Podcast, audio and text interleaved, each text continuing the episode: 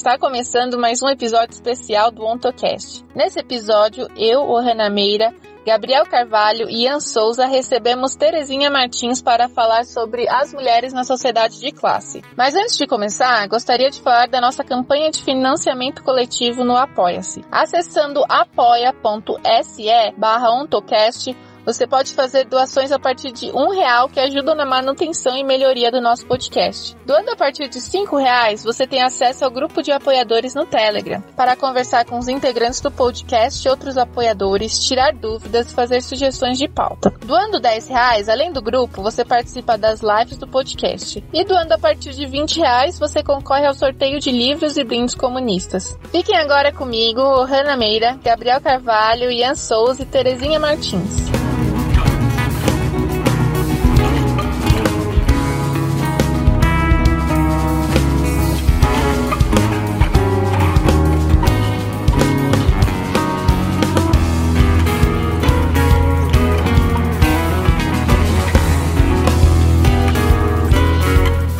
Dia, boa tarde, boa noite, ouvintes do OntoCast.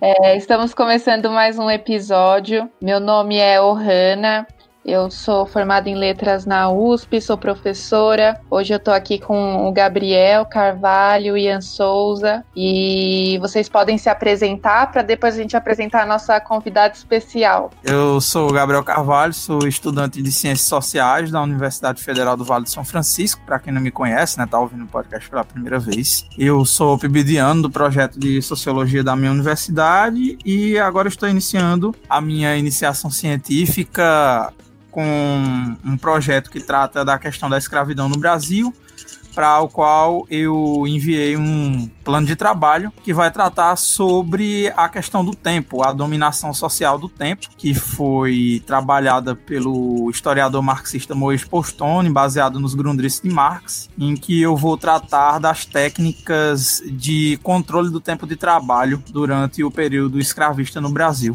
Bom dia, boa tarde, boa noite aos ouvintes do Ontocast. É, Para quem está ouvindo esse podcast pela primeira vez, me chamo Ian Souza, sou estudante de filosofia pela Universidade Federal do Pará e assim como os dois camaradas que estão aqui presentes hoje, é, também estou comprometido com, com um retorno a Marte. E uma da, e as duas áreas de pesquisa em que estou me debruçando atualmente é as contribuições do marxismo para a educação e também é, sobre também a existência de uma determinação autonegativa da poeticidade nos textos de Marx. E aí também uso como é, auxílio, um suplemento para essas pesquisas, as contribuições de José Chazin e outros que também vão também estão se debruçando sobre esse tema. E a nossa convidada especial para o episódio de hoje é a professora Terezinha Martins. Gostaria que você se apresentasse, professora, por favor. Bom dia, boa tarde e boa noite, a depender de quem estiver ouvindo, né? É, meu nome é Terezinha Martins dos Santos Souza. Muito bom, muito maravilhoso numa tarde de sábado estar com camaradas, jovens camaradas, numa tarefa tão interessante importante quanto essa. Eu sou professora é, na Universidade Federal do Estado do Rio de Janeiro, Unirio, na, na Faculdade de Ciências Sociais. A minha formação, eu sou psicóloga, mestre e doutora em psicologia social pela PUC São Paulo. Eu sou, acabo de voltar, fiquei um ano e meio fora fazendo pós-doutorado, sou pós-doutora em história pela Universidade Nova de Lisboa e sou visiting escola na Universidade Ca' Foscari na Itália. Eu sou, assim como os três camaradas aqui, a minha, é, o meu objetivo é fazer uma leitura de Marx, utilizar Marx em sua, na plenitude do método que ele utilizou, é tendo sempre como, né, como horizonte a tese 11 de Feuerbach. Os filósofos já pensaram suficientemente o mundo. Agora trata-se não só de pensá-lo, mas essencialmente de transformá-lo. Eu meus temas de estudo. Eu coordeno um grupo chamado NEGREM, Núcleo de Estudo de Trabalho, Gênero e Raça a partir do materialismo histórico dialético e do, que se refere ao trabalho, eu enfatizo especialmente a área de saúde do trabalhador, é, produzindo especificamente aquilo que é chamado de especialista, né? A discussão sobre o que agora se, que se chama assédio moral no trabalho, que eu chamo de assédio laboral. É, eu costumo me definir de que antes de ser uma professora eu sou uma militante e eu vim para a universidade é, porque acho que quem sabe mais luta melhor. Zé Paulo Neto, meu orientador de doutorado, disse que tem três formas de lemar. É, religiosamente, como um dogma, tudo que ele disse amém, a gente replica é, historicamente, né, independente da, do, do real. Então a gente aplica porque Marx diz. Ou tem uma forma que, ah, não, Marx foi muito interessante, mas foi do seu tempo, que retalha Marx. Tem um Marx economista, tem um Marx que tem uma, uma forma de Lemarx, que é a que eu tento nos últimos 45 anos me apropriar dela, que é, é, pegar o método que Marx nos ligou e pensar, a nossa tarefa é pensar a transformação, a destruição da sociedade capitalista e a construção de uma sociedade sem exploração e sem opressão de nenhuma forma. Derruir, derrubar as bases sobre as quais se funda esse modo de produção que se sustenta na exploração do trabalho. Veja, se isso. É, é o método, tudo, mar, é impossível conhecer o modo de produção capitalista sem mar. No entanto, apenas mar não é suficiente porque muitas coisas é, mudaram e em Marx, na teoria que ele é, produziu, no método que ele nos legou, é possível achar a meu ver, os achados centrais para discutir os temas, aliás, o tema central do meu trabalho, que é a vida das mulheres. No meu mestrado e meu doutorado, eu escrevi. No meu mestrado, eu escrevi sobre participação política das mulheres. No meu doutorado, eu escrevi sobre é, emoções e capital, as mulheres na reestruturação produtiva. Então, é um prazer estar aqui com vocês. Eu acho que é uma tarefa imensa e nós temos que fugir de duas coisas nesse resgate de Marx, nesse retorno a Marx. Do mecanicismo do dogmatismo, por um lado, por outro lado, desse relaxamento, desse, dessa frouxidão, desse abrir mão, atropelar as categorias, usar Marx e, e a teoria marxista como se fosse uma grife, abrindo mão de todos os pressupostos é, teóricos dele. Então, que dá no pós-modernismo mais desenfreado, mesmo quando assina embaixo como se fora marxista. Então, por um lado, é desse afrouxamento é, idealista que retira de Marx toda a sua radicalidade e o transforma num humanista, e por outro lado, o dogmatismo mecanicista. Porque a teoria marxiana, eu aprendi lá com meu orientador, é, se baseia num tripé, que é a dialética, a ideia da revolução e a teoria de valor-trabalho. A ideia não, a categoria da revolução, desculpa. Por que, que é importante esse tripé? Porque você vê uma apropriação de mar, ah, a dialética é linda, e aí todo mundo usa, maravilhosa, mais hegeliana do que marxista. A ideia de revolução, veja, mesmo o pensamento conservador, ele fala em movimento. Pense ali em Durkheim, ele fala em movimento. É preciso mudar para que tudo continue como está. O que difere Marx de pensadores como Durkheim, Weber e tantos outros, não é só a ideia de movimento mas a ideia de ruptura, de revolução, de destruição das bases sobre quais se funda o sistema. Então, se retirar de Marx a ideia de revolução, Marx fica apenas um humanista que diz, ai, como é injusto o sistema capitalista, etc, etc. E é a teoria de valor-trabalho, que é essa que coloca no centro do modo de produção capitalista, que denuncia que no centro da produção capitalista está a venda da força do trabalho e sua transformação em mercadoria e extração da mais-valia relativa. E a ideia central da classe trabalhadora como aquela que produz o mundo. E só esse sujeito é o sujeito revolucionário. Só esse sujeito, nós todos em torno dele, nos, é, vamos construindo esse processo. Mas tem uma classe, tem um sujeito que mudará o mundo. Não serão as mulheres, não serão os negros separadamente, não serão os indígenas, não serão todas as outras expressões da classe. Serão é a classe trabalhadora que é composta de todas essas determinações. E aqui, voltando e devolvendo a palavra para vocês, eu sigo um dos exemplos mais, uma das formulações mais é, é, pequenas e, e, e fantasticamente é, potente de Marx que diz: o concreto é a síntese de múltiplas determinações. Para conhecer essa classe, esse sujeito revolucionário, para potencializá-la, para ajudar fazer com que a teoria se transforme numa força material que essa classe se aproprie para transformar, para mudar, para fazer a revolução, é preciso que a gente produza teoria e conheça todas as determinações postas nesse sujeito, classe trabalhadora.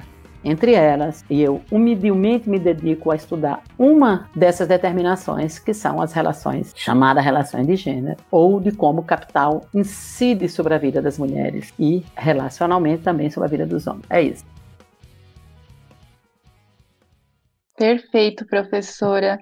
A gente está aqui do OntoCast muito feliz com, com a sua participação, com essa contribuição que você vai dar hoje nesse episódio sobre as relações de gênero e o marxismo e principalmente por ser, eu acho que uma polêmica. É, tem, existem várias correntes, né, não marxistas, inclusive feministas, que tentam negar é, a relação entre gênero e classe, e existem também os marxistas que não conseguem entender a importância, né, do estudo uhum. e do combate às opressões. Então, eu acho que essa contribuição é, é fundamental e algo que não nunca, né, deve ser deixado deixado de lado. E aí, pensando hoje que a gente está gravando dia 1 de maio, né? Dia do Trabalhador. Maravilhoso.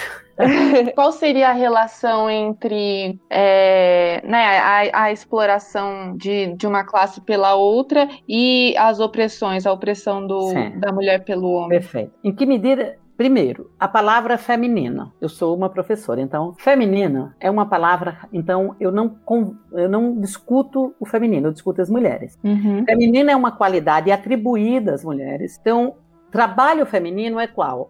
Cuidar é considerado trabalho feminino. Mesmo quando esse trabalho é realizado por homens, ele continua sendo um trabalho feminino e masculino. São categorias que se acoplam a corpos concretos, né? Que querem significar Feminino é aquilo que as mulheres fazem e masculino é aquilo que, os homens fazem. Nós precisamos ter, distinguir, né? Então, eu falaria em que medida o capital se aproveita do trabalho das mulheres hoje. O que, que tem de diferente? Veja, então vamos retomar a sua segunda colocação, Hanna, que é muito interessante. É sobre isso que eu escrevo. Qual é a relação entre a exploração e as opressões. Veja, nós nos deparamos com dois problemas nessa discussão. Eu falava antes de ligar os microfones, a gente tangenciou essa discussão. Por um lado, entre os marxistas, eu, aí eu só posso responder entre os marxistas, né?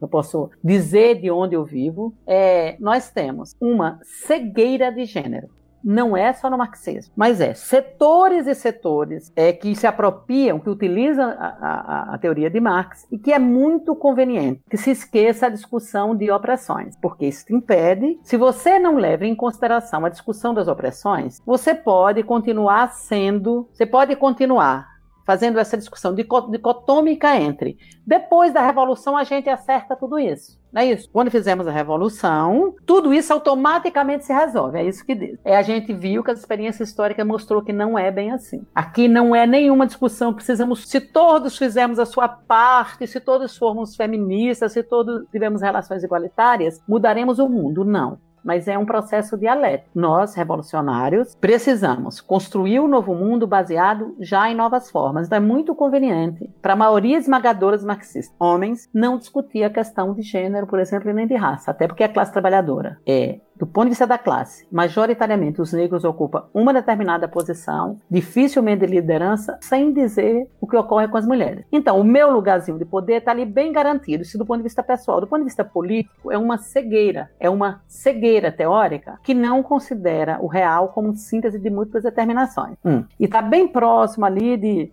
é, extremamente mecânica. Então, por um lado, nós temos isso no nosso próprio interior dos, dos valorosos companheiros. Por outro lado, nós temos os pós-modernos, que cada vez mais avança para as fileiras do dentro do nosso próprio, da nossa própria corrente, da nossa própria teoria, que retira toda a materialidade, os mecanicistas ficam, restam, levam em conta, com relação ao real, apenas a primeira parte. Não o materialismo histórico dialético, eles desconsideram, é apenas o materialismo. E aí recai no positivismo mais grosseiro. Por outro lado, os nossos né, adversários, no, no caso, a maioria nossos inimigos mesmo, os marxistas não são nossos inimigos, mas os, os pós-modernos, a maioria são sim, que recaem no idealismo. Muito útil a reprodução do capital. Então, como é que eu é, analiso é, teorizo essa discussão. Todo o patriarcado é o sistema que se apoia, que surge lá nas primeiras sociedades de classe e que se sustenta, como disse Marx, na divisão sociossexual do trabalho, no qual os homens têm o poder e as mulheres obedecem. Essa opressão, ela tem formas bem diferentes na história. No feudalismo era de uma forma e no capitalismo é de outra forma. Mas o eixo que organiza a sociedade de classe como um todo, e particularmente a sociedade capitalista, é o eixo da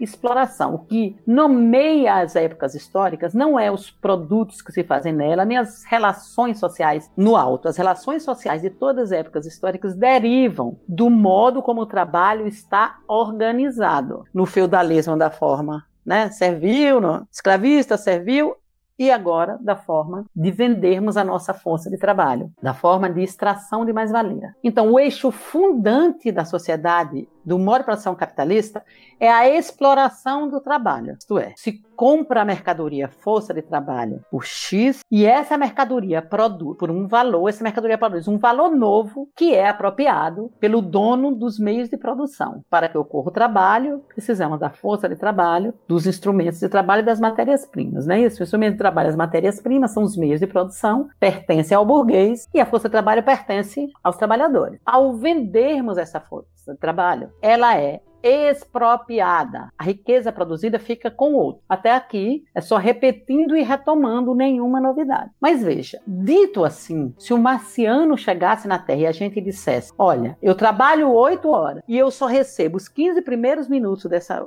todo o resto dessa mercadoria produzida fica com o patrão, o Baciano diria, mas como assim fica com o patrão? Mas não é sua? Veja, era para ter uma relação de estranhamento. Estranhamento no sentido nordestino que a gente diz, de estranhar, que não a categoria marxista.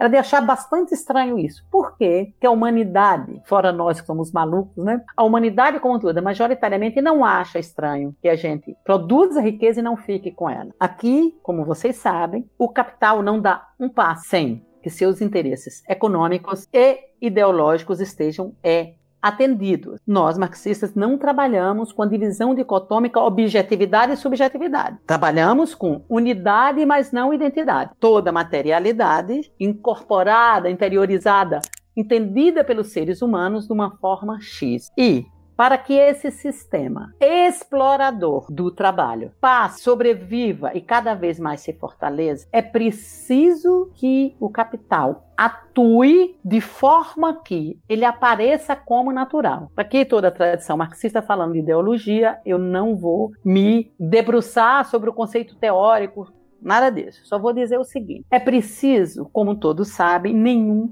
sistema exploratório, opressivo, autoritário ou dominador se mantém só pela força, pela violência aberta. É preciso que ele convença a maioria dos seus subordinados, a maioria dos seus explorados, que este é o melhor dos mundos. Por quê? Quando esses trabalhadores, quando parcela desses trabalhadores se insurgem, tá aí os Vietcong para nos mostrar que não tem império como foi o Império Estadunidense. Não tem império que possa com os nossos camaradas Vietcongs que destruíram o maior império do mundo, porque eram revolucionários, estavam munidos da ideia de que aquilo estava errado e que nós vamos mudar, ok? Então veja, esse perigo, o capital sempre se defronta com dois problemas. Como é que ele faz para aumentar a mais-valia dos trabalhadores e como é que ele faz para impedir que os trabalhadores sublevem, se unam, se olhem para um outro, se reconheçam como sujeitos portadores do mesmo, é, dos mesmos direitos e se sublevem. Isso não pode ser feito na hora que você entra aos 18 ou aos 16 anos na porta da fábrica. Se você entrar aos 16 anos cru na porta da fábrica, você olha e diz, mas é um absurdo.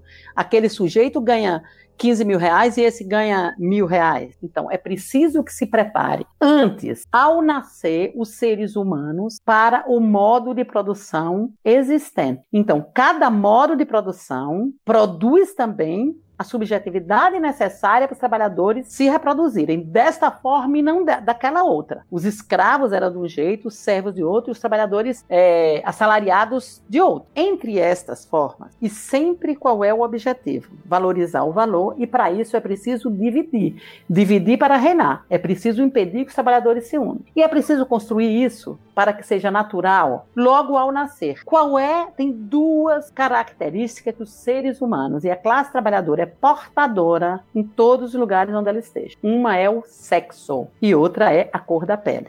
Eu vou, não vou tangenciar a discussão de racismo, vou apenas falar sexo. Nascemos portadores de um determinado tipo de aparelho genital X ou Y. Sobre esses aparelhos, sobre esses corpos concretos que não podem ser esquecidos, não podemos reduzir a biologia, mas não podemos abstrair a biologia. Sobre esses corpos concretos se constrói um conjunto de significados. As fêmeas são chamadas de mulheres e, e são treinadas para terem determinadas características, docilidade, emoção, banana cuidar do outro, multi... e é, os machos são treinados para o duro e frio mercado do trabalho. Então tem que ser portadores de uma racionalidade, a emoção de fora. Isso é, é uma distribuição desigual, empobrecedora e dicotômica das qualidades humanas conforme o sexo que você tem. Isso faz com que, desde, desde ao nascer, os novos seres que vêm ao mundo se defrontem com o mundo hierarquizado. E hierarquizado não é um mundo de diferenças, gente. É um mundo de desigualdade, uns menores que outros, uns tendo mais direito que outros. Isso prepara o sujeito, como depois a escola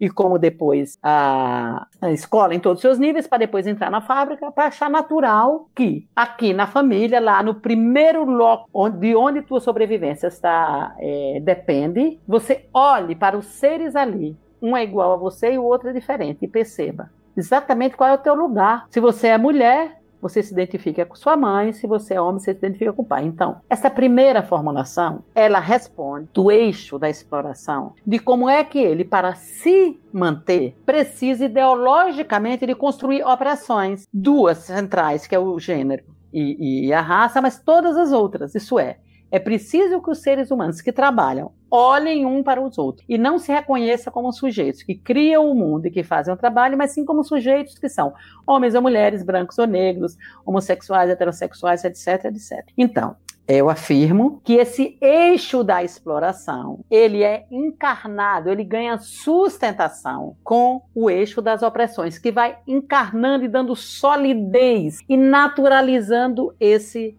é difícil. Mas veja, isso não é o gênero não é uma discussão, é, não é uma construção apenas ideológica. A que serve os lugares ocupados pelas mulheres no capitalismo hoje. Do feudalismo para o capitalismo, Ohana, Ian e Gabriel. Há uma mudança muito significativa. As mulheres no feudalismo, havia divisão sexual no trabalho, não era idílico, não é nada disso. Mas as mulheres saíam com os homens e iam para o campo, as mulheres trabalhadoras, só que nos interessa. Né? As classes dominantes sempre viveram do seu modo, isso não, não me interessa discutir. As mulheres saíam para o campo com os seus respectivos companheiros, ok? Então, óbvio que havia divisão sexual no trabalho, as crianças, tudo isso, mas as mulheres saíam, as mulheres e os homens, e iam produzir a vida no campo e voltava. Na volta, a mulher passa, lava, cozinha, faz tudo aquilo. O que, que acontece no capitalismo? Está lá na questão judaica de Marx e em tantas outras obras. Se institui a divisão pública e privada, que até ali não era existente. Por quê? A população toda expulsa do campo, acumulação primitiva para ir para a cidade, ok? É, é o capitalismo, bebês. Não tem lugar para todos. É preciso fazer essa divisão sempre anteriormente. É preciso que aqueles que vão para a fábrica construam uma racionalidade que o Foucault fala tal, só que de outro então não me interessa o que Foucault diz. Construa nova racionalidade para que esses corpos sejam treinados para ficar de 8 a 8 da noite, de 8 da manhã a 8 da noite ali no mesmo ritmo, operando no mesmo ritmo, no ritmo ditado pelo pela máquina. Então, quem é que vai para as fábricas fazer o trabalho da fábrica? Os homens. Quem é que é mandado para casa para fazer o trabalho da reprodução? São as mulheres. Veja, é uma queda brutal na autonomia das mulheres, porque agora elas ficam em casa e os homens saem para produzir a vida, trazem o seu sustento. Antes não era verdadeiro. Então, primeira queda. Segunda grande questão para pensar isso: a ligação produção e reprodução social em mar. Não tem, são um mes uma mesma unidade de dois momentos. Toda a produção é só se caracteriza como produção com o pazinho da reprodução. Fazer uma vez só não é produção. É preciso que eu faça a segunda vez. E para eu fazer fazer a segunda vez, se chama reprodução, reproduzir. Então, o capital tem duas tarefas. A primeira delas é a reprodução da força de trabalho estrito senso. Ele precisa comer, ele precisa morar, ele precisa se educar. Olha a dose de ironia aqui, né? Se educar, ter lazer, etc, etc. Ele precisa no outro dia estar pronto para produzir a mais-valia que ele produziu hoje. Então, essa é uma tarefa que precisa ser garantida. Essa tarefa era para estar garantida, lembram que é a definição de salário, um valor, que é machista pra caramba, um valor para sustentar a si, a sua família, seus filhinhos, etc., levar para o cinema, todas essas coisas. É isso? Se esta tarefa de re reprodução da vida, reprodução aqui falando biológica, fosse é, estrito senso, constasse no salário, diminuía a mais-valia do patrão. Então, solução perfeita, que é garantir privadamente, como tudo no capitalismo, a produção é socializada e a apropriação é privatizada. Então, se destina a metade da humanidade, que são as mulheres, as tarefas da reprodução. Lavar, passar, sem remuneração aumenta, não direta, mas indiretamente, a extração de mais-valia lá na fábrica. Um. Dois. Isso não pode ser sem seus componentes. A reprodução é a reprodução, sempre e ao mesmo tempo, social e ideológico. Também nesse núcleo primeiro, onde ocorre a reprodução da força de trabalho, precisa reproduzir também o conjunto, a ideologia, o conjunto de ideias que sustenta esse sistema que dá sustentáculo, que sustenta não, que dá sustentáculo, né, o que sustenta é a extração da mais-valia, o que dá sustentar ideológico. Veja, então é aqui, são as mulheres. E por que as mulheres? A pergunta a ser feita era: poderia inverter se o problema do capital é apenas metade da classe uma, é, pensar uma forma de dividir essa classe, que não tenha que todo dia se pensar quem é que eu vou explorar hoje, quem é que vai ser mais. Isso já está dado. São as pessoas que tiveram uma determinada cor de pele que pertencerem a determinado sexo, ok? Então, o capital não precisa repetir todo dia, isso já está dado, internalizado e cumprido por cada um dos seres sociais que não questionam o sistema. Mas a pergunta a ser feita, o método nos ensina que é preciso duvidar e duvidar sempre e perguntar. E depois dessa questão, e a outra questão? Se eu estou dizendo que é uma necessidade de se cuide da reprodução social da vida e da reprodução do trabalho, veja, se essas tarefas de lavar, passar, cozinhar não são feitas pelos órgãos genitais das pessoas, mas pelas mãos, qualquer um poderia fazê-las, não é isso? Perfeito. Isso também diz o movimento feminista como um todo. Ninguém tem dúvida quanto a isso. Mas a questão é, o capital poderia inverter. Como vocês sabem, tem obras e obras de ficção, como um filme com a Ria Belafonte, onde os negros eram a classe dominante e os brancos eram a classe dominada. Como a gente sabe, determinados setores do pensamento pós-moderno lutam por isso, de uma inversão, seja do movimento antirracial, movimento antirracista ou movimento feminista. Uma inversão de papéis.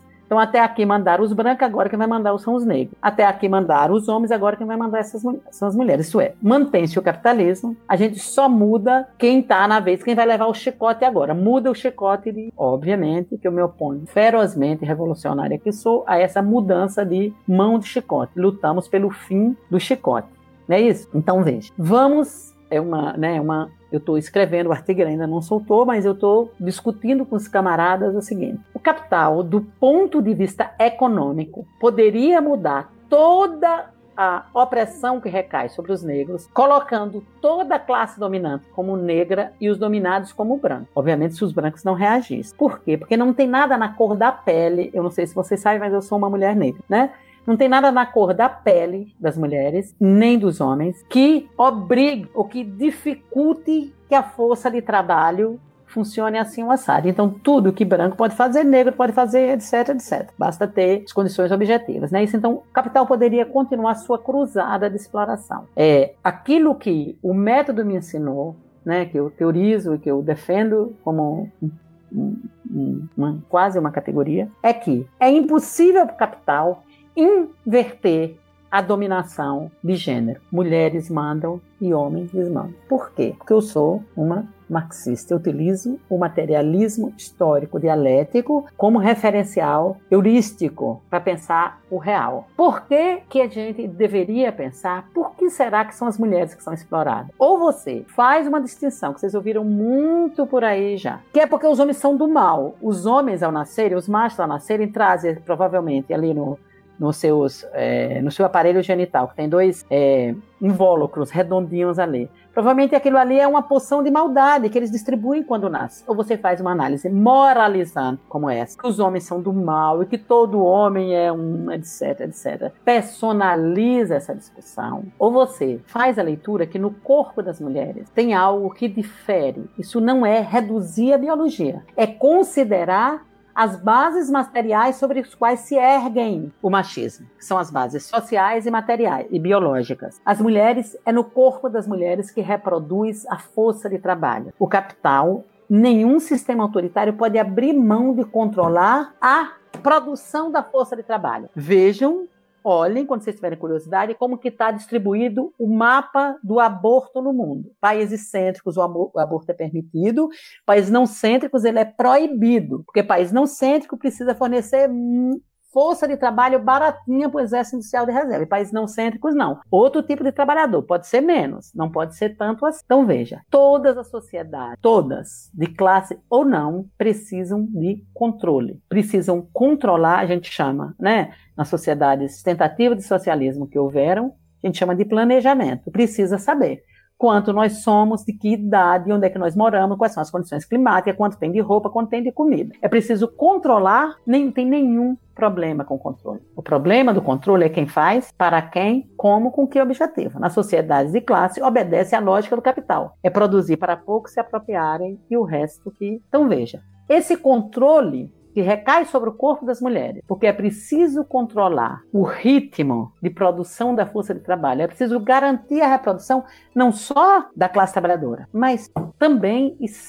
a sua seu exército industrial de reserva, sua reserva, mesmo quando tem, como agora, nesse momento atual, os sobrantes, é muito simples, a gente manda a polícia entrar no morro, mata esse monte de sobrante de pobre, preto, mata, pronto, o número desce de novo, senão a gente fica num período de democracia, de somos todos amiguinhos, direitos humanos e etc, etc, e a gente até, até precisar de novo que cresça esse exército industrial de reserva até sua exaustão. Então veja, o, a exploração que recai sobre as mulheres no que se refere à reprodução social e biológica da vida, as coloca neste lugar nas tarefas da reprodução. Mas o que nós assistimos de 1945 para cá é a entrada massiva das mulheres no mercado de trabalho, a ponto de que de alguns países, inclusive cêntricos, as mulheres serem maioria da força de trabalho. Então, Ohana, retomando sua pergunta, qual é, como é que o capital é, explora é, o que, como é que ele efetua a exploração da força de trabalho das mulheres hoje. Ou, veja, o que eu falei até agora é a exploração de, força de trabalho das mulheres, sempre atribuindo a elas a reprodução social, de forma diferente na história, mas sempre atribuindo. Agora, o que, que aconteceu a partir de 1945? Não foi só o movimento feminista. O movimento feminista já é expressão. O que fez a materialidade que obrigou a que as mulheres viessem para a força de trabalho foi a Segunda Guerra Mundial. Um monte de homem morrendo, aleijado, não não voltando. Então, se produziu uma força de trabalho composta de mulheres, porque os homens estavam na guerra, que quando termina a guerra e tentam readaptar essas mulheres aos lares, se conseguem, mas tem um negócio chamado topeira da história, diz o velho Mar. Se o capital tivesse essa, é, o tempo inteiro, sempre desse é, passos de vitória, a gente já tinha desaparecido. É a luta, é a luta de classe. Então, tentaram devolver as mulheres para sua casa, mas, em primeiro lugar, ideologicamente não foi bem simples. E aí estoura o movimento feminista 30 anos depois, nos anos 1970, que propicia a mudança de papéis sociais das mulheres, alguns apenas fenomenicamente. O aumento dos direitos formais, Mesaro tem um texto lindíssimo sobre isso, que é a liberdade substantiva das mulheres. Alguns, mas veja, o capital precisa de metade da humanidade, da força de trabalho das mulheres e das crianças, que não é a primeira vez, já está lá em mar do século XIX. O capital precisa de uma força, da força de trabalho das mulheres e das crianças. Por quê? Porque, em primeiro lugar, elas são treinadas para serem mais dóceis. O capital as treina, no caso, as treina desde ao nascer, a educação de gênero torna as mulheres assim, e agora se apropria desse treinamento lá na fábrica. É uma força de trabalho que socialmente pode ser mais mal paga, ainda mais mal paga do que os trabalhadores homens, sem que apresente é, grandes contestações. Então, quando o capital leva na forma que quer né, manda para casa, sempre de forma mais subordinada. As mulheres ganham menos, inclusive nas consideradas profissões femininas ligadas ao cuidar. Você deveria pensar, nossa, mas se, as, se tem essa distinção horrenda entre machos são masculinos e, e, e, fêmeas são femininas. É, então, quando as mulheres vão exercer tarefas ditas femininas, elas deveriam ganhar mais, né? Senão elas ganham menos, mesmo nas tarefas femininas. Elas continuam sendo exploradas, mesmo nas tarefas femininas. A classe trabalhadora masculina, isso aqui não é nenhuma desculpa, é só mostrando a constatação, é, quando conseguiram, nos países cêntricos, uma equiparação do, do, salário das mulheres com os homens, é que o salário dos homens caíram. Quando você conseguiu a equiparação da aposentadoria, dos anos de aposentadoria das mulheres com os homens, não foi que equipararam porque os homens então desceu no, os anos que eles trabalhavam, não subiu o número de anos que as mulheres trabalhavam. Então, se ficou igual, igual sempre com a classe perdendo. Então veja, agora no capitalismo, de 45 para cá, a inserção da força de trabalho feminina obedece, de, desculpem, da força de trabalho das mulheres obedece à mesma lógica que obedece toda a classe a força de trabalho da classe trabalhadora. Isso é, é, o capital precisa explorar quanto mais ele puder pagar salários abaixo, inclusive, do nível de sobrevivência, mais aumenta a mais-valia dele. As mulheres estão aqui, prontas, formadas para isso, se pega e depois se devolve. É, eu vou parar aqui para vocês fazerem outras questões, mas eu gostaria, no final, de falar um pouco especificamente, que essa é a minha tese de doutorado. Eu espero lançar o livro agora até o final do ano. Gente, faz 15 anos esse ano que eu defendi e nunca lancei o livro. Mas da tese que eu tenho, de qual é o papel que as mulheres desempenham hoje na reestruturação produtiva. Mas eu gostaria de deixar essa questão o final, vocês fazerem outras questões. Ah, é ótimo. É, é, Terezinha. É, então, eu acho que ficou claro aqui nessa primeira pergunta que essa apropriação né, pelo capital do, do trabalho das mulheres, tanto o trabalho formal quanto esse trabalho doméstico, né, que é apropriado, é, ela, ele é fundamental, essa apropriação é fundamental para a reprodução do próprio capital, né? Sem essa apropriação, ele, o capital não funcionaria da forma que a gente conhece né, e estuda. Então, a minha pergunta é, hoje em dia a gente vê assim um crescimento dessas pautas feministas até assim na grande mídia, muito trazida pelo movimento pós-moderno, né, identitário, como a gente até estava conversando aqui antes. É, eu queria saber quais seriam as, as armas ideológicas, não sei se a gente poderia chamar assim, do capital hoje para perpetuar essa exploração das mulheres, mesmo com toda essa onda né, de, de protestos, de, é, de discussões sobre o feminismo, sobre os direitos das mulheres, como que ainda é possível hoje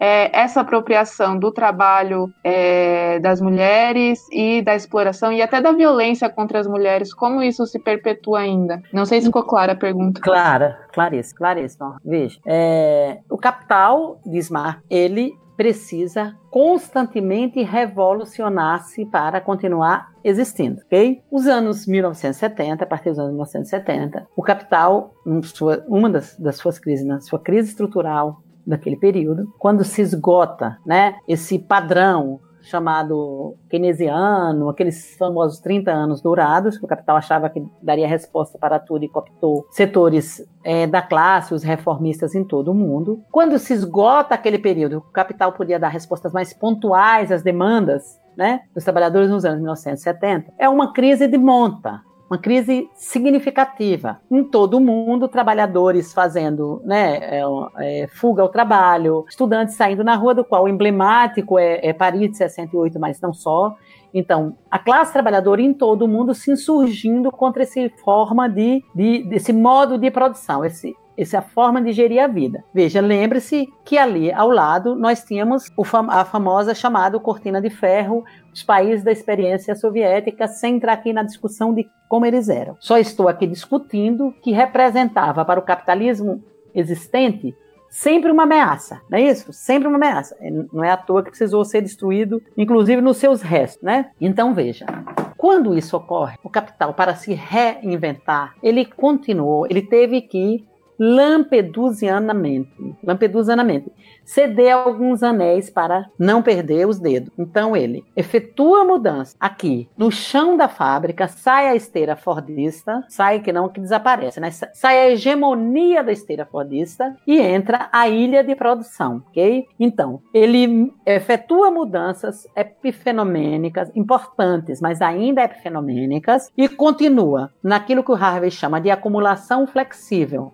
Implanta a acumulação flexível, é o quê? A acumulação é substantiva ela não muda, continua a sua saga de sempre valorizar o valor. Esse objetivo se mantém firme e forte. O flexível se refere aos trabalhadores e aos seus direitos. Flexibiliza as relações, terceiriza, etc, etc. Um trabalhador, antes era, no Fordismo era um trabalhador, uma máquina, agora é um trabalhador, quatro máquinas, o que faz com que três desses trabalhadores estejam na rua desempregados, o que faz com que esses trabalhadores precisem adquirir um conjunto de características, multifuncionalidade, etc, etc, para poder gerir e é, realizar seu trabalho e que crie em cada um deles uma sensação de que eu sou o dono do meu próprio serviço, do meu próprio trabalho, do meu próprio fazer. Veja, essas são as mudanças objetivas. Subjetivamente, se chama o conjunto de intelectuais orgânicos de asseclas da classe da burguesia na administração, na educação, na, na psicologia, então, né, no direito, e produz um conjunto de enunciados para referir-se a esse real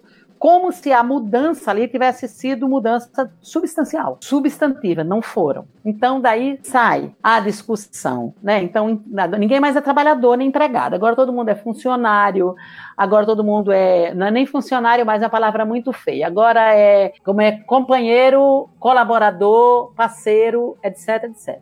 Então veja, foi preciso para essas mudanças é sempre necessário criar um conjunto de ideias que a justifiquem. Elas estavam ali já de 45, Hayek, por exemplo, quando fala no fim da história, estava ali já de 45, escreveu um livrinho lá que ninguém sabia. De repente se apropria o capital se apropria disso e para fazer circular esse conjunto de enunciados para dizer nós mudamos. Veja, o capital se bate com um problema sério. Não dá para mandar para casa de novo, todos esses setores que se organizaram em torno da discussão dos direitos civis dos negros, das mulheres, todos os setores que estavam oprimidos nesse período e que se manifestaram lá em setembro. O capital tinha um dilema. Eu preciso responder a esses questionamentos. Ele sabe que não dá para conter infinitamente isso, mas eu preciso responder de forma que eu não só esconda o real ideologicamente, justifique, esconde esconda, coloque de cabeça para baixo e justifique esse real como o único dos mundos. Primeiro tem a queda do muro, então não tem mais inimigo, só tem o capitalismo. Quer é isso, não quer. E se elabora diversos pensamentos, como centralmente a obra de Foucault, a obra de Lyotard, que justifica, é se dizendo crítico, esse que é a grande jogada dos pós-modernos, dizendo que está contra o capital, justifica sua existência. Por quê?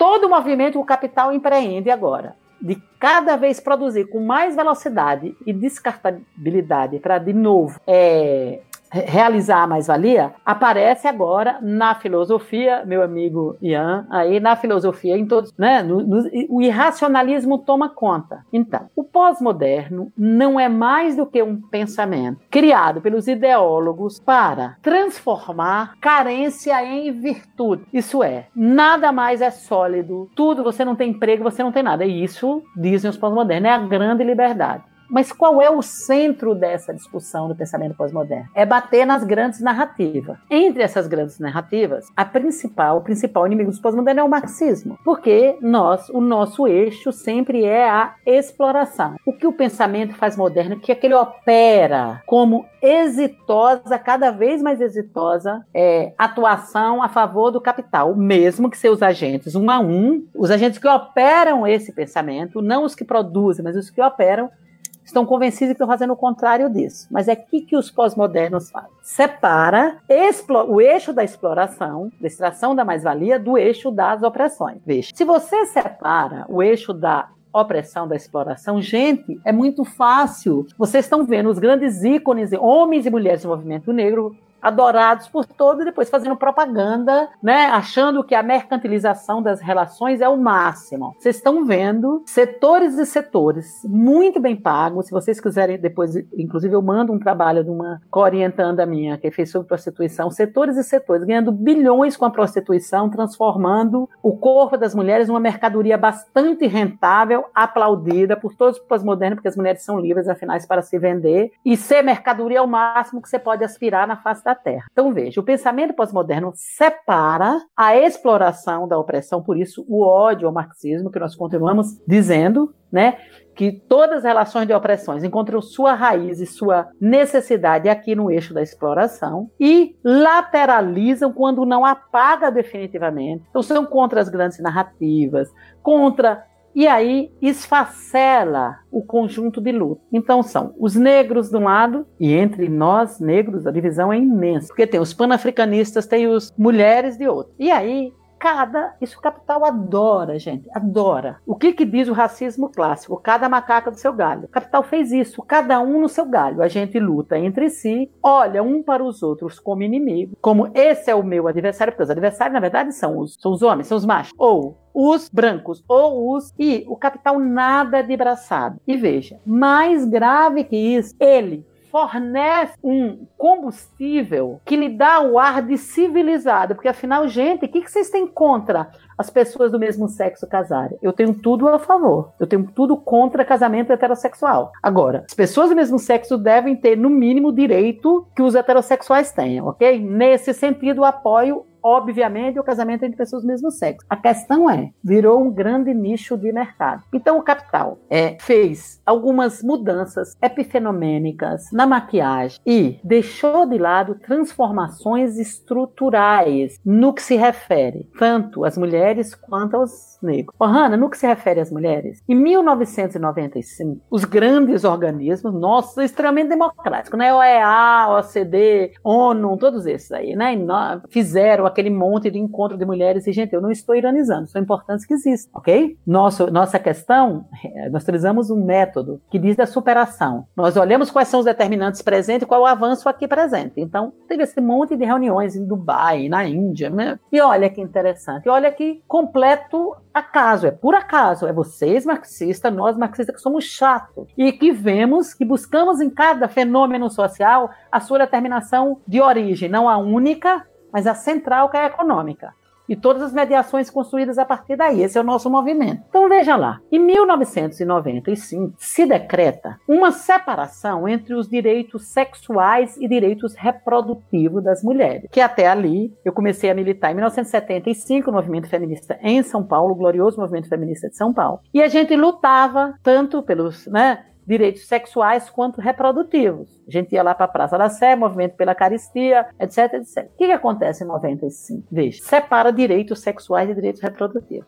E o, o movimento pós-moderno coloca todas as suas fichas, e o capital também, na discussão de direitos sexuais, que avança. Sim, precisamos reconhecer. Óbvio que nós sabemos que é nos grandes centros. Lá em Valente, Bahia, quando eu nasci, provavelmente os homossexuais nem se casam e nem sequer se revelam. Mas nos grandes centros nós conhecemos casamento entre pessoas do mesmo sexo, direito ao, ao, ao nome social, etc, etc conhecemos alguns avanços sexuais, não é isso? É, aliás, como o Hanna lembrou, cantado em toda a universo prova, em todas as novelas. Não sei se vocês assistiram Amarelo, vejam o que acontece no final, quem é que é chamado ao pau. É, então, em todas as novelas aparece veja, toda uma superestimação dos direitos sexuais que, repito, são extremamente necessários, extremamente necessários. E se desapareceu a luta pelos direitos reprodutivos. Olha que interessante, gente. Quais são as lutas pelos direitos reprodutivos? Direito ao aborto, direito à concepção segura, saúde integral da mulher, hospitais que façam aborto, reprodução que não acabe com a vida das mulheres. Desapareceu. Você pode olhar, eu olho, mapeio isso,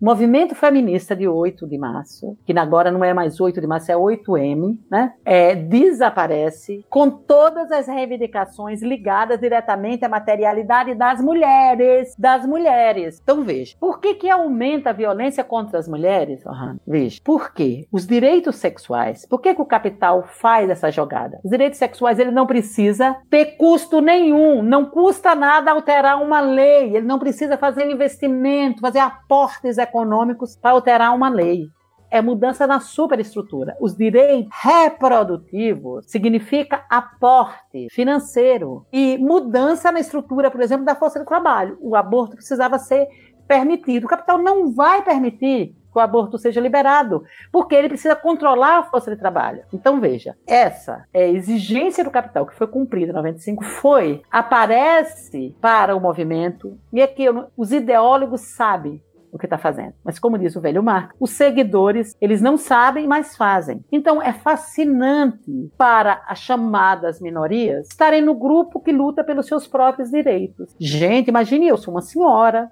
gorda e negra e nordestina. Imagine que glória que foi eu descobrir que ao contrário do que dizem os meus parentes racistas lá de Valente, ricos e racistas, eu sou a única negra da família. Minha mãe era negra e meu pai branco. Eu descobri que eu sou linda e maravilhosa. Não é muito bom? Do ponto de vista pessoal, é fantástico. Agora, do ponto de vista da classe, significa que cada um se encapsula na sua determinação. As lutas perdem a materialidade. Os sujeitos coletivos, os sindicatos e os partidos deixam de ter interesse para essa juventude. E os pós-modernos, com sua linguagem maravilhosa, que é tirar a materialidade. Então tudo é simbólico. Não precisa ter mudança da materialidade, não é isso? Eu construo, eu altero a biologia para alterar o gênero, dizem os pós-modernos. É? Eu não altero o social para que a minha biologia seja aceita e, e, e, e, os meus desejos sejam aceitos. Eu altero o corpo biológico para que para ser aceito no social, para poder namorar com A, com B ou com a aparência X ou Y. Então, os pós-modernos desaparecem com a materialidade da exploração Agora não é inocente, porque eles sabem quem são os inimigos, sabem? Tanto que os meus artigos são sistematicamente devolvidos das revistas feministas. Algumas delas escrevendo, porque você é marxista. E quando eu não coloco a referência lá, na hora que lê a análise dá para ver que é marxista do mesmo jeito. Então, o Capital conseguiu e está conseguindo, nadando de braçada, fornecer alívios momentâneos, particularizados, setorizados para determinados setores e aparecer com essa capa de modernidade. Acabou. Acabou a exploração, acabou classe. Agora são os negros ou são as mulheres, ou são é, é, os LGBTs, é o grande sujeito da revolução. Para nós, o grande sujeito da revolução continua sendo a classe trabalhadora. Com isso nos unifica aqui os quatro, com a pequena e significativa questão de que a classe trabalhadora não tem um só sexo, nem só uma cor, tem várias determinações. É preciso conhecê-las, porque essas opressões solidificam e afastam esse trabalhador do, do, do, da, da, sua grande questão, que é a questão do trabalho e a questão de quais são as suas condições de trabalho. Pois então, é... Pois então, adoro. ai, ai. É, então, Terezinha, é, nós sabemos que os movimentos que ocorreram em maio de 1968 na uhum. França foi um acontecimento é, significativo para a história mundial e principalmente é, para os marxistas e para a luta dos trabalhadores e também todos aqueles que lutam é, pelo fim da, da, da, opressão às mulheres, é, da opressão aos negros, etc, etc. Portanto, é, minha pergunta se baseia no seguinte ponto. É, como foi o impacto que os movimentos de maio de 68 na França, é, nos movimentos, nos movimentos feministas e outros movimentos anti-opressão. E quais foram é, os, os principais avanços e também os limites desse impacto? Avanços e limites. Então, yeah. em primeiro lugar, é preciso lembrar que, como é, as ideias dominantes são as ideias da classe dominante, diz lá Marx. Então, o que circula sobre os eventos históricos é aquilo que o capital quer que circule. Não é à toa que o cinema nos mostra os estadunidenses como os heróis que acabaram com o fascismo, sendo que foram os comunistas que acabaram, entraram em Berlim, etc, etc. Então, se você olhar no mass média, todos os filmes dizem o contrário disso. Nós sabemos quem destruiu o fascismo, quem destruiu o nazismo. No entanto, é cantado em verso e prosa como se fora os estadunidenses, não é isso? É, é, é chamado, como é que é, o primeiro homem, a primeira coisa no espaço foram os soviéticos que fizeram com Gagarin, o Yuri Gagarin. Como é que aparece no mass média como se foi a Lua em 1969. Então, veja, é preciso ficar atento de como se, é, se apropria dos eventos históricos e como se enfatiza determinados setores e não outros. O Walter Benjamin, que não é que né, utilizo todos os. Ele diz o seguinte: se os inimigos vencerem, nem os nossos mortos estarão em segurança. Não é isso? Então, mesmo aqueles que lutaram em nome de determinada bandeira, aparecem com outra cara. É isso? Então veja, por que, que eu estou dizendo isso? Que maio de 68 foi bastante significativo do ponto de vista daquilo que chama das operações. Mas esse movimento yeah, é, e que é escondido também tinha, por exemplo, na Itália, o MOI lidera né, movimentos, muitos movimentos de trabalhadores em todo o mundo, dentro das fábricas, se organizando, universidade e trabalhadores dentro da fábrica, é, tinha trabalhadores se organizando, mas essa participação dos trabalhadores nesse processo, as lutas que eles travaram, é, foram principalmente lá no, nos países cêntricos na Europa.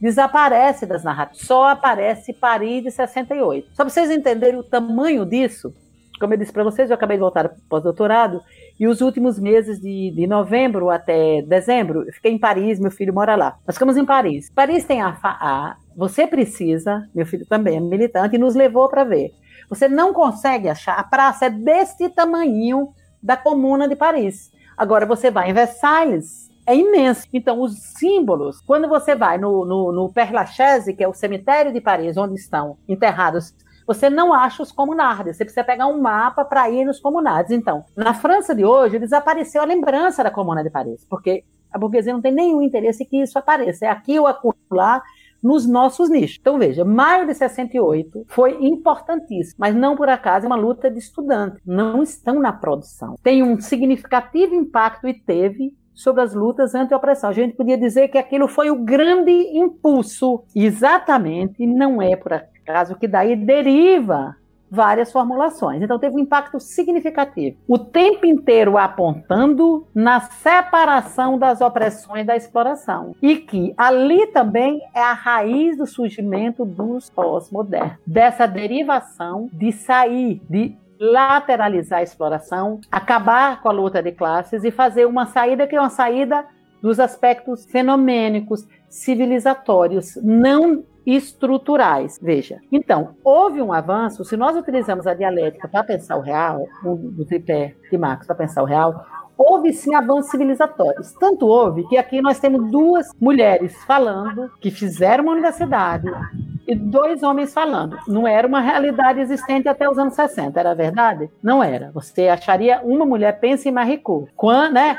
Quantas Marie Curie não, não apareceram. Então, o número de mulheres na universidade, esses avanços que eu falei com relação às relações de, dos direitos sexuais, os homossexuais, etc, etc, houve avanço. Ninguém está dizendo que não houve avanço. É, quais foram os limites? Os limites são dados exatamente pela estrutura do capital, que, por um lado, apresenta esse belo bolo da opressão como se tivesse resolvido Vou dar dois furos deles. O primeiro, que eu vou passar agora, é da minha tese lá, que eu vou dizer como é a inserção das mulheres hoje. E o segundo, por que, que vocês acham que você tem esse avanço inteiro, esse avanço extraordinário nos direitos sexuais? Por que será que não só os homossexuais continuam apanhando, mas como cresce em número e em profundidade a violência contra as mulheres. Por que será? Veja, então tem alguma coisa errada. Se nós avançamos tanto, como dizem os pós-modernos, se empoderamos tanto, não é isso, as mulheres, como é que isso eh, chegou a esse ponto? Por que, que aumenta a violência contra as mulheres? Tem uma causa primeira lá, e ela não é nada simbólica. É a diminuição da força de trabalho e a disputa ocorrida no seu interior por locais de trabalho, que não aparece na consciência dos homens e das mulheres assim. Mas sim, novamente, como já aconteceu na história, e o movimento sindical é, dos homens rejeitaram as mulheres, como já apareceu, as mulheres aparecem como as grandes ameaçadoras dos homens. E isso se reflete no.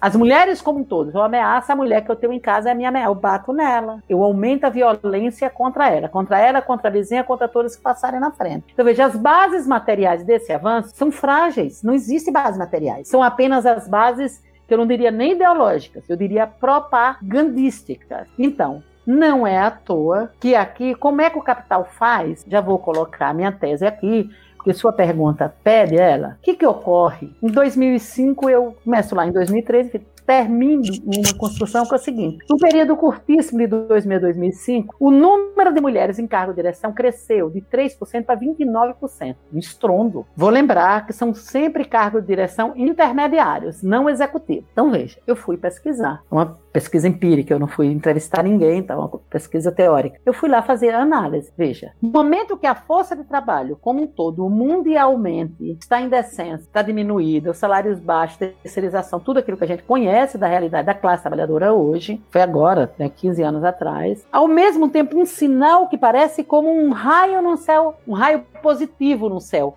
As mulheres crescendo em cargo de direção. O que a análise me mostrou é que o capital hoje se apropria da força de trabalho das mulheres, que são treinadas na educação de gênero para serem mais emotivas, para que elas exerçam os cargos de controle intermediários, para criar aquele clima que o capital precisa hoje de somos todos amiguinhos, é toda uma grande filha. As mulheres fazem isso com mais capacidade e competência que os homens. Os homens precisam ser treinados para isso porque não foram treinados para a educação de gênero gênero. As mulheres são treinadas, fazem isso sem ser treinadas, o que significa que o capital já tem um primeiro ganho, porque não coloca nenhum aporte financeiro para treinar essas mulheres, já estão prontinhas ali para exercer esse papel é, ideológico. Um. E os homens precisariam, em primeiro lugar. Em segundo lugar, e essas mulheres, então veja, do ponto de vista da classe trabalhadora, essa é a, é a conclusão do meu trabalho, as mulheres exercem hoje um papel de ajudar, auxiliar na exploração. Do ponto de vista do gênero, as condições das mulheres, a sua opressão aumentou, porque veja, ela hoje tem que dar conta da tarefa da produção, do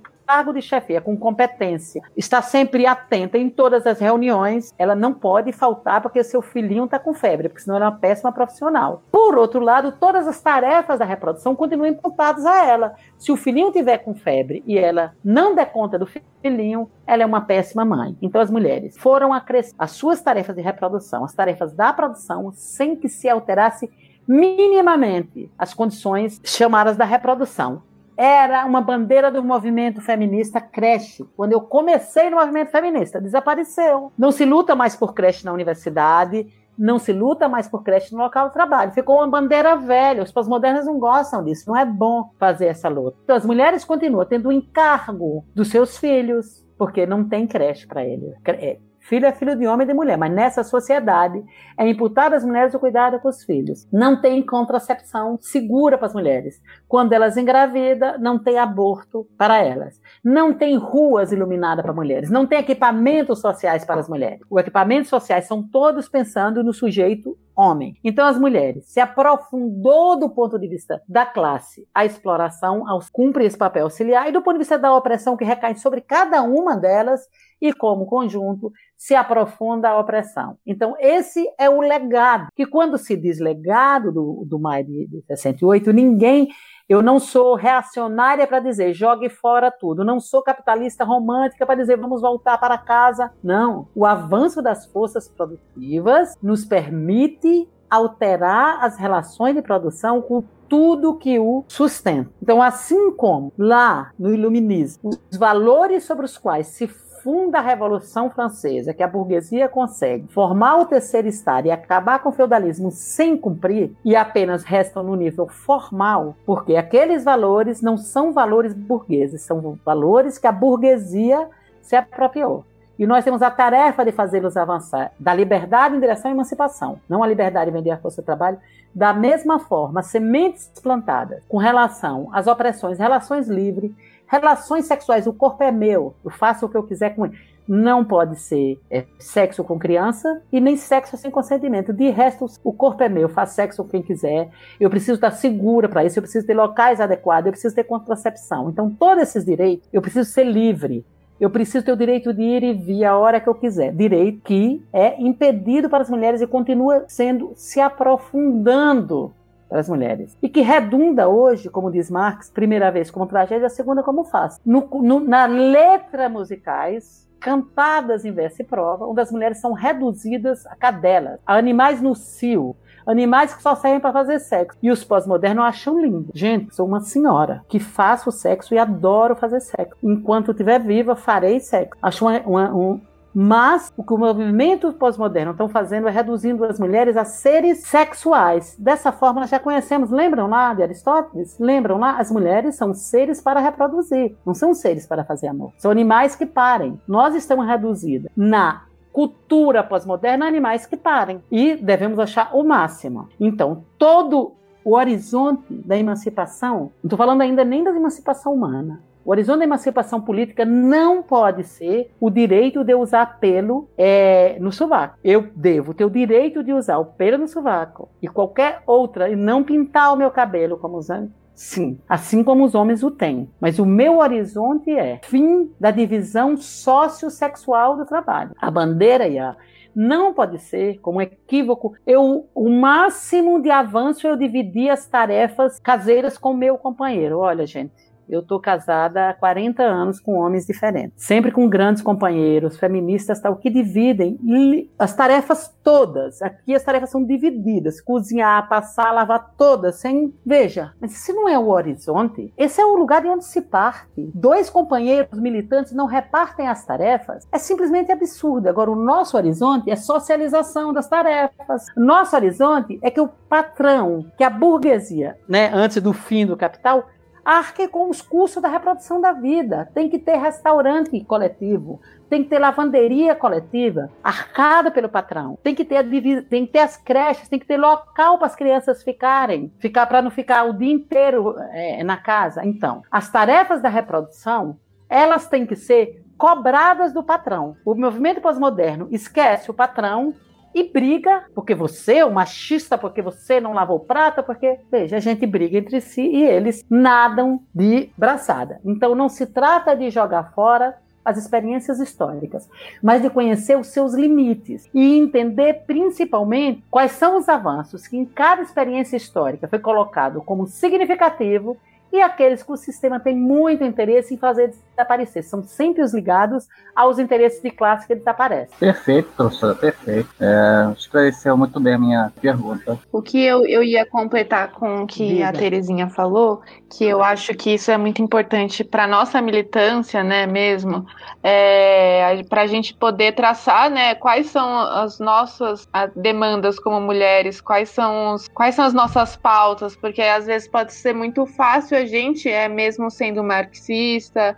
é, tendo em vista a emancipação do homem né, e das mulheres, mas a gente às vezes ser, ser pautada por esses movimentos pós-modernos essas questões é, individuais mesmo, de liberdades individuais, hum. e esquecer, né, a, a, luta pelas creches, a luta pelas, é, pelo, a, a, nossa, nossos direitos mais básicos, né, de, de reprodução mesmo. É. Então, acho que isso uhum. tem que estar, tá, qualquer militante, né, que, que se diga em prol do, da, da libertação dos trabalhadores tem que ter essa consciência, né, do que, que seria essa luta. Tem uma pergunta que eu queria fazer nesse sentido, porque assim, a gente falou bastante, que eu achei muito interessante, Terezinha, que tu falou que uhum. é um crucial da dominação sexual das mulheres no sistema capitalista está muito relacionado né, com a questão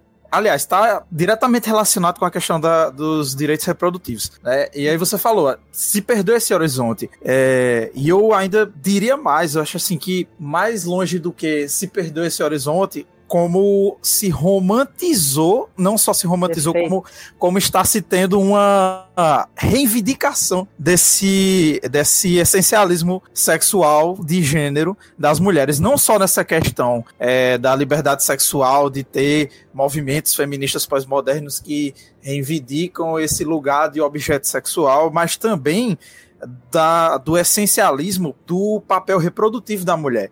E aí eu queria te fazer uma pergunta nesse sentido.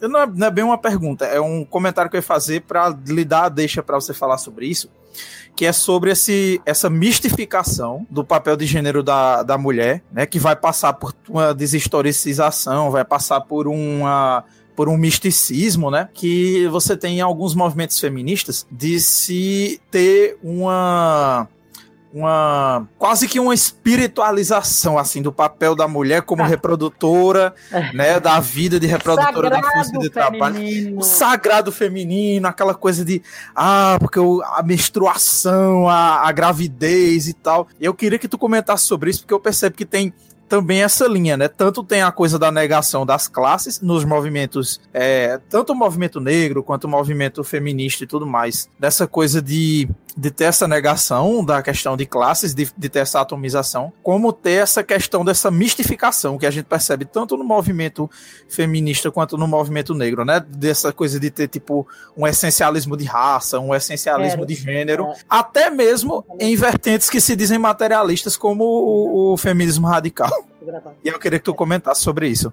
Era o marido me trazendo água, perguntando se eu quero café. As vantagens do casamento são essas. Pegando as duas questões que a Ana diz, e vou aqui. Olha, quando, para orientar a nossa atuação, Ana, veja, a gente é muito seduzido, porque não é fácil você chegar, aí você vê aquele monte de gente. É, o pensamento conservador sempre foca no sofrimento, né? O Zé Paulo diz: pega o trabalhador como negatividade e não como positividade. Nós não devemos, nós não estamos na defesa do, dos trabalhadores porque eles são coitadinhos. Não, eles que fazem o mundo. Somos nós que fazemos o mundo. É porque é por positividade, somos nós que criamos o mundo. Se essa nossa situação de miséria, de sofrimento é real hoje, é fruto do capital e não o contrário disso. Então, mas essa vertente, obrigada, amor. Essa vertente que é focar no sofrimento. Então, veja, a gente ali isolado, a gente não tem clareza teórica, chega o sujeito que apanhou do pai porque é gay, a mulher porque é... com aquele sofrimento todo posto ali, ele nos toca diretamente. E a gente é muito difícil você imaginar e manter a, a, a serenidade para pensar o que é central ali. Então, veja, por exemplo, estou colocando pé diretamente na nossa ferida. Como é que as nossas instituições, os partidos políticos e, a, e, os sindicatos e os grupos lidam com a questão da mulher? Não lidam. Veja, quando eu comecei, eu comecei a militância nos anos 1900, final dos anos 1970, eu tive filho em 86. Era um período, gente, que eu ia para as assembleias, eu fui bancária há muitos anos, eu ia para as assembleias, eu levava meu filho, assim, com dois meses. Eu levava, eu subia para falar, eu já era oposição do antigo, vocês ouviram falar da CUT pela base, né? Era bancária, a oposição a isso que está aí no PT né? E depois se transformou nisso que se transformou. Enfim, eu subia. E o coletivo trocava fralda, cuidava do filho, não era do meu, era do de todos. Quando nós tínhamos uma reunião de, é, sindical tal, tinha é, lugares onde você deixava as crianças, creche para as crianças. Então, veja, a atuação das mulheres nos próprios organismos de classe não são pensadas como, é, como as mulheres na sociedade machista. Então, se você chegar, eu sou uma mulher corajosa, eu sou do sertanejo, eu faço capoeira, eu sei, sou grande e tal. Agora, se eu chegar duas horas da manhã em casa, o risco de eu ser violada é o meu e da moça que não sabe ler. A condição é que seja mulher. Então, veja, as reuniões são feitas até tarde, nunca se pensa nas concretude dos problemas das mulheres para que elas possam participar numa sociedade como essa. E não é pensar que a mulher é coitadinha inferior, não. A mulher é inserida nessas determinadas relações e como é que a gente faz para dar conta disso. Então, essa é uma questão fundamental. Porque é muito fácil é, por que, que o pensamento pós-moderno, Gabriel, faz tanto sucesso? Porque, veja, o que, essa do sagrado feminino é fantástica. Eu dou uma disciplina, né, que é uma das disciplinas que eu dou eletiva, que chama Feminismo, de que falamos. Então, as meninas vêm com uma rosinha no cabelo. E ai, você leu Mulheres que Correm com as Bruxas, né? Bem, só para vocês entenderem, eu acho um dos maiores engodos que apareceu de serviço prestado ultimamente na atualidade é a Silvia Federici falando que é feminista aquilo Uma, uma amiga minha escreveu um artigo e eu estou escrevendo outro, batendo feio em tudo que ela diz acerca de mulheres e marxismo. Ali é um, é um cavalo de Troia dentro do marxismo. Mas enfim. Pulemos essa parte. Veja, esse essencialismo, Gabriel, começa quando? Veja, como é que nós conceituamos o sistema sexo-gênero? Eu conceituo, e mais à esquerda ali, é, em poucas de nós, né? Com bases materiais, que é a biologia e, o, e a divisão social do trabalho, né? Isso, sociossexual do trabalho. Nós dizemos, são corpos de machos e de fêmeas, cuja única diferença é o aparelho reprodutor, porque todas as outras todas são pouco significativas, barba, bigode, não define. Tem mulher de barba, homem sem barba, mulher com peito, homem sem peito. O que define são os órgãos genitais. Em cima desses corpos gendrados, um dos quais reproduz a vida, a vida, a força de trabalho, tira a vida, porque a palavra né, já foi apropriada. Sobre esses corpos se constrói um, um, conjunto de significados sociais, dicotômicos, empobrecedores, que diz para os machos qualidades masculinas, para as fêmeas qualidades femininas. Né? Isso nós, marxistas, lidamos e lutamos pelo fim do gênero. Gênero é um modo de classificar hierárquica e desigualmente corpos sexuados. Então nós lutamos pelo fim do gênero. Lutamos por uma sociedade onde seja ofertado para todos todas as condições e que o arranjo que você faz singularmente, cada um de nós, das qualidades, é algo bastante próprio. Todos têm acesso à razão e à emoção. Não é isso? Eu, quando eu tô com meu filho, que já tem 35 anos, óbvio, é casado, é programador, tudo, eu me derreto inteira. Tô assim, é, ninguém suporta, porque a primeira coisa que eu falo é o nome dele, etc, etc. Eu sou a pessoa mais doce do mundo. Me veja falando num palanque, né?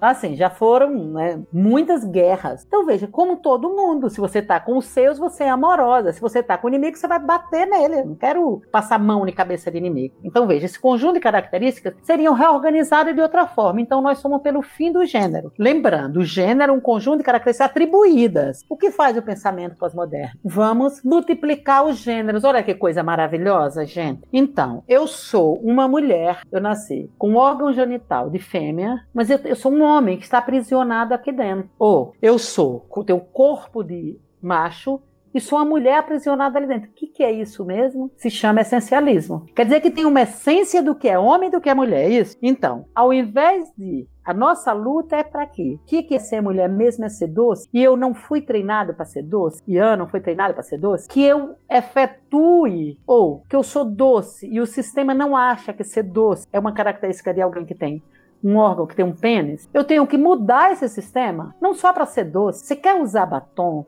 Você quer usar salto alto? Você quer usar calcinha de renda? Ou vestido? Mas sim, se eu quero andar de coturno sendo uma fêmea, sim. Quando o movimento pós-moderno diz que tem uma um homem aprisionado no corpo da mulher e eu mudo o corpo para virar outro, está dizendo que ser, ser mulher primeiro é uma essência. Então, esse é um aspecto. O outro aspecto é, eu disse lá no começo, transformar carência em virtude. Veja, o sistema de gênero nos divide.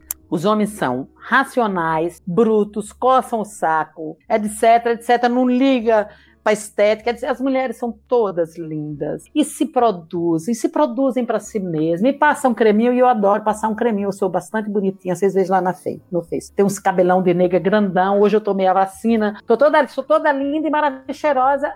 E o cara que eu durmo, idem. Faço ele passar creme, cuidar da, da, beleza dele. Não é isso? Então veja. Então, se o sistema nos faz divididos assim, de, empobrecidos, só com só metade das qualidades, o que, que eu faço? Eu transformo isso numa virtude atitude, Gabriel. Então veja que coisa mais linda que são as mulheres. Então elas menstruam, sabe aquele sangue? Aham. O sagrado vai porque eu uivo com a lua. Meu amor, você está animalizando o humano. Está animalizando o humano. Você não é lobo para uivar com a lua. A lua a gente olha, contempla e faz poesia e namora sobre ela homens e mulheres. Então, pegar o conjunto de características atribuídas às mulheres, atribuídas empobrecedoras e tomar como se fora qualidades. As mulheres são doces, as mulheres são maravilhosas, as mulheres são amigas, as mulheres.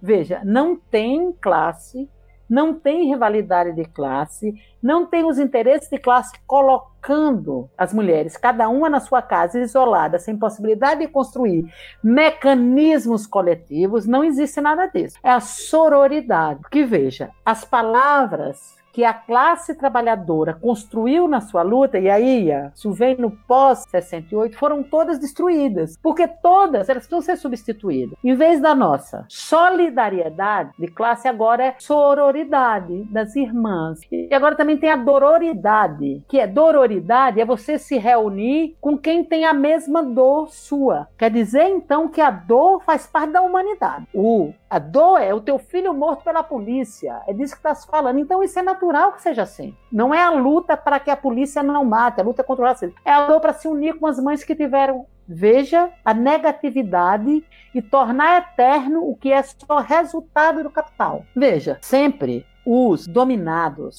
só não estouram a dominação porque constroem mecanismo psíquico, é por isso que eu estou na psicologia social, marxista, é óbvio, para justificarem e enfeitarem sua dominação. Então veja, é, a gente chama de mecanismo de defesa, a psicanálise chama, eu não sou psicanalista, são mecanismos de defesa que eu faço. Vocês conhecem uma musiquinha chamada Eu Só Quero Ser Feliz? andar tranquilamente na favela onde nasci. É achado o máximo de revelação. Como assim, gente? Eu saí da Bahia aos 19 anos de idade para não morrer de fome. Fui para São Paulo. Depois vim para cá, conheço o mundo. Veja, o nosso objetivo de emancipação humana é que você tenha carnaval em Salvador, o Louvre, Olinda, a Patagônia, que cada um dos sujeitos possam ter acesso a toda a beleza produzida, o acúmulo de beleza, de estética, de forças produtivas. Como você acha que o máximo é você andar na favela, naquele lugar que não tem água nem luz, com péssimas condições ali, como se fosse um animal cercado de uma gaiola. Da mesma forma que os direitos de gênero, não é à toa que a sigla Gola tem o ABC inteiro, porque assim, é um monte, o máximo de liberdade não é quebrar as gaiolas, como dizemos nós marxistas. As gaiolas de gênero, as pessoas não podem ser classificadas pelo seu sexo nem pela sua cor de pele. Elas não não podem ter nenhuma característica das pessoas atrelada a seu sexo. Não existe ligação entre sexo e nenhuma característica físico, psíquica, de gosto, estética, amorosa, nenhuma, muito menos com a sua cor. É isso que nós dissemos com o fim do gênero. O que, que diz os pós-modernos? Nós criamos um monte de gaiolinhas enfeitadas. Porque se eu não gosto do meu corpo, se eu sou macho e não gosto do meu corpo, e eu e aí eu coloco, eu, eu posso fazer a cirurgia, eu posso tomar hormônio, e aí cada um cria um grupo que se isola, voltado só para o seu próprio umbigo e o outro vira, quando não inimigo, adversário. Então, todas as vezes que as mulheres se reúnem, nossa, nós fazemos um movimento, um certo movimento feminista que tem em São Paulo, que é assim, nossas mulheres lidam com ervas. É, vocês sabiam desde quando isso acontece?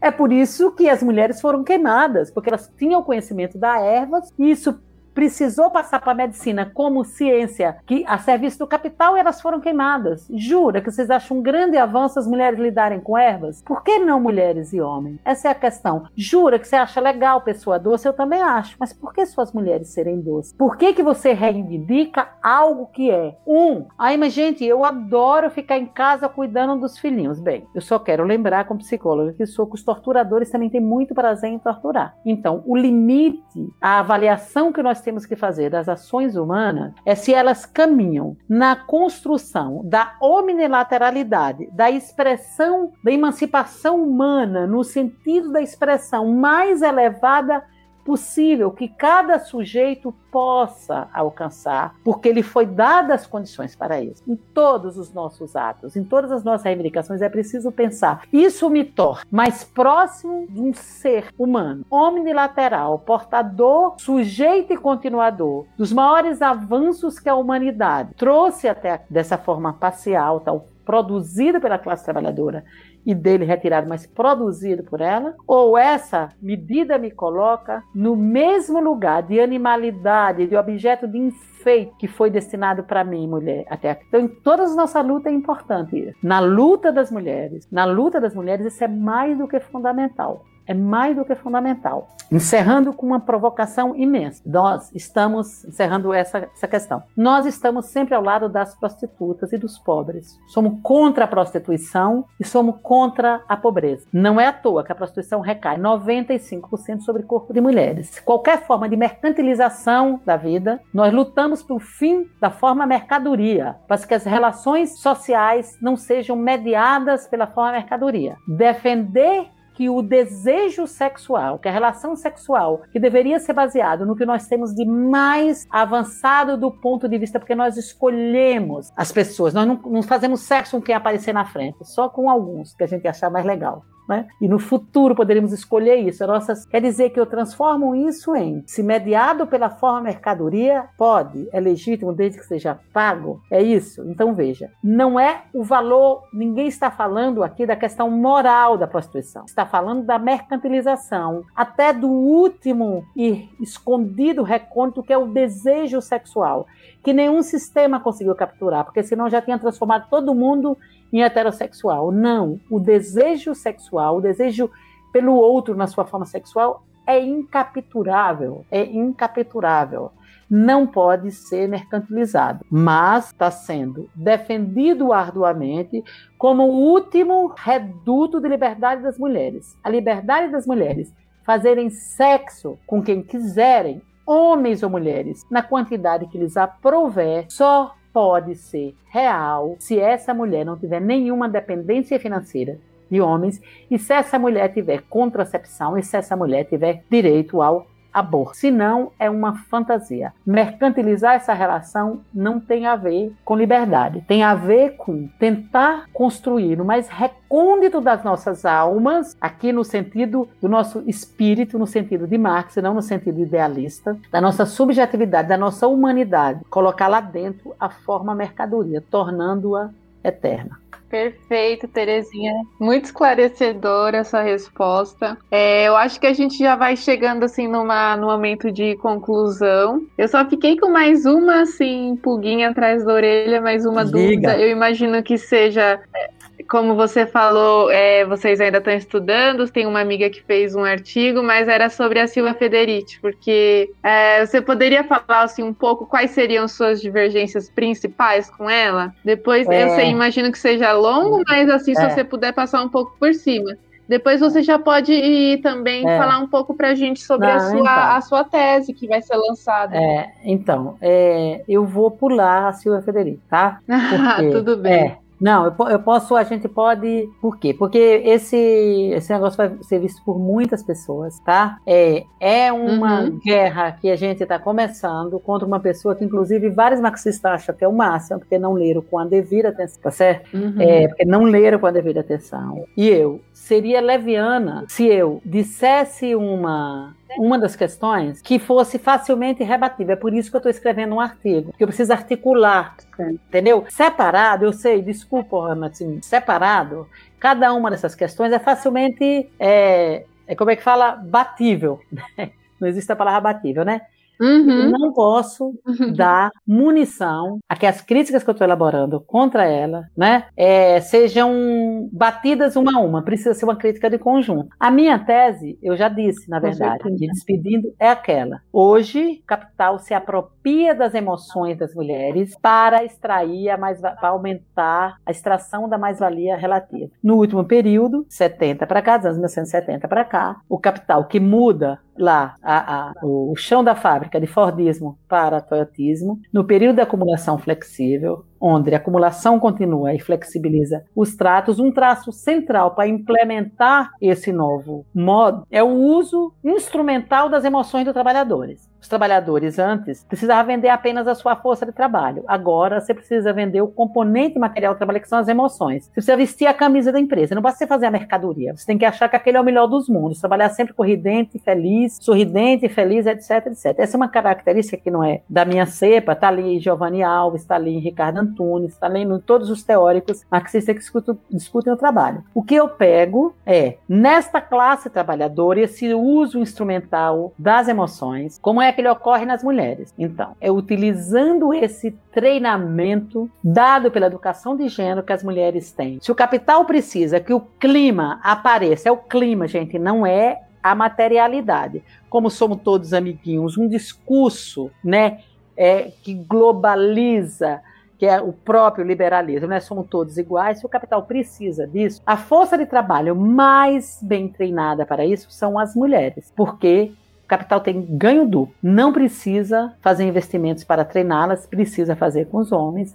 E elas fazem com muito mais competência. E continua, do ponto de vista do pagamento de salário, pagando para essa força de trabalho mais eficiente naquilo que se refere a fazer a o controle da força de trabalho trabalhadora, também para ela pagando salário menores. Esteca, como assim salário menores? Então, se um executivo recebe 70 mil reais homem, para a mesma tarefa uma mulher recebe 50.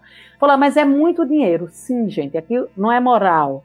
Nós não estamos falando de igualdade capitalista, estamos falando de exploração. Para um mesmo trabalho, as mulheres recebem sempre um salário menor, mesmo quando esse trabalho seja muito mais bem pago do que da classe trabalhadora, é, majoritariamente falando. Então, essa é a minha tese, que na atualidade, aquilo que aparece como se fosse um avanço societal das mulheres é uma regressão do ponto de vista de gênero, porque elas têm que arcar ainda mais fortemente com as tarefas da reprodução, porque lhe foram acrescidas as tarefas da produção num grau máximo. Eu sempre dizendo em palavras populares. As nossas, as avós de vocês e a minha mãe, as mulheres se dividiam entre santas e as outras. As outras podiam ser intelectuais, se cuidarem, ser bonitas, etc, etc. As, as santas era para ter filho, andar com cabelo, não precisava ser preocupar com a aparência, saber cozinhar e passar. O que acontece é que hoje as mulheres precisam ser as santas, então, ter cuidar de maridinho. Agora, elas precisam saber Kant no café da manhã, é Marx no almoço e Spinoza no jantar. Mas também precisam ser lindas, magras, bem-humoradas, ok? Excelente mães, nunca perder a paciência e saber qual é o vinho que combina com carne branca. Então você precisa falar, ser uma intelectual e uma grande mulher. Ah, saber todas as posições do Kama Sutra. Isso é o que se exige hoje das mulheres. As mulheres estão se sujeitando, sujeitando porque não tem escolha, isso a gente sabe. Mas o que é grave é que setores majoritários daquilo que a gente pensa que é oposição ao capital, que é o pensamento pós-moderno, que, a meu ver, é o maior inimigo do avanço da humanidade hoje, né?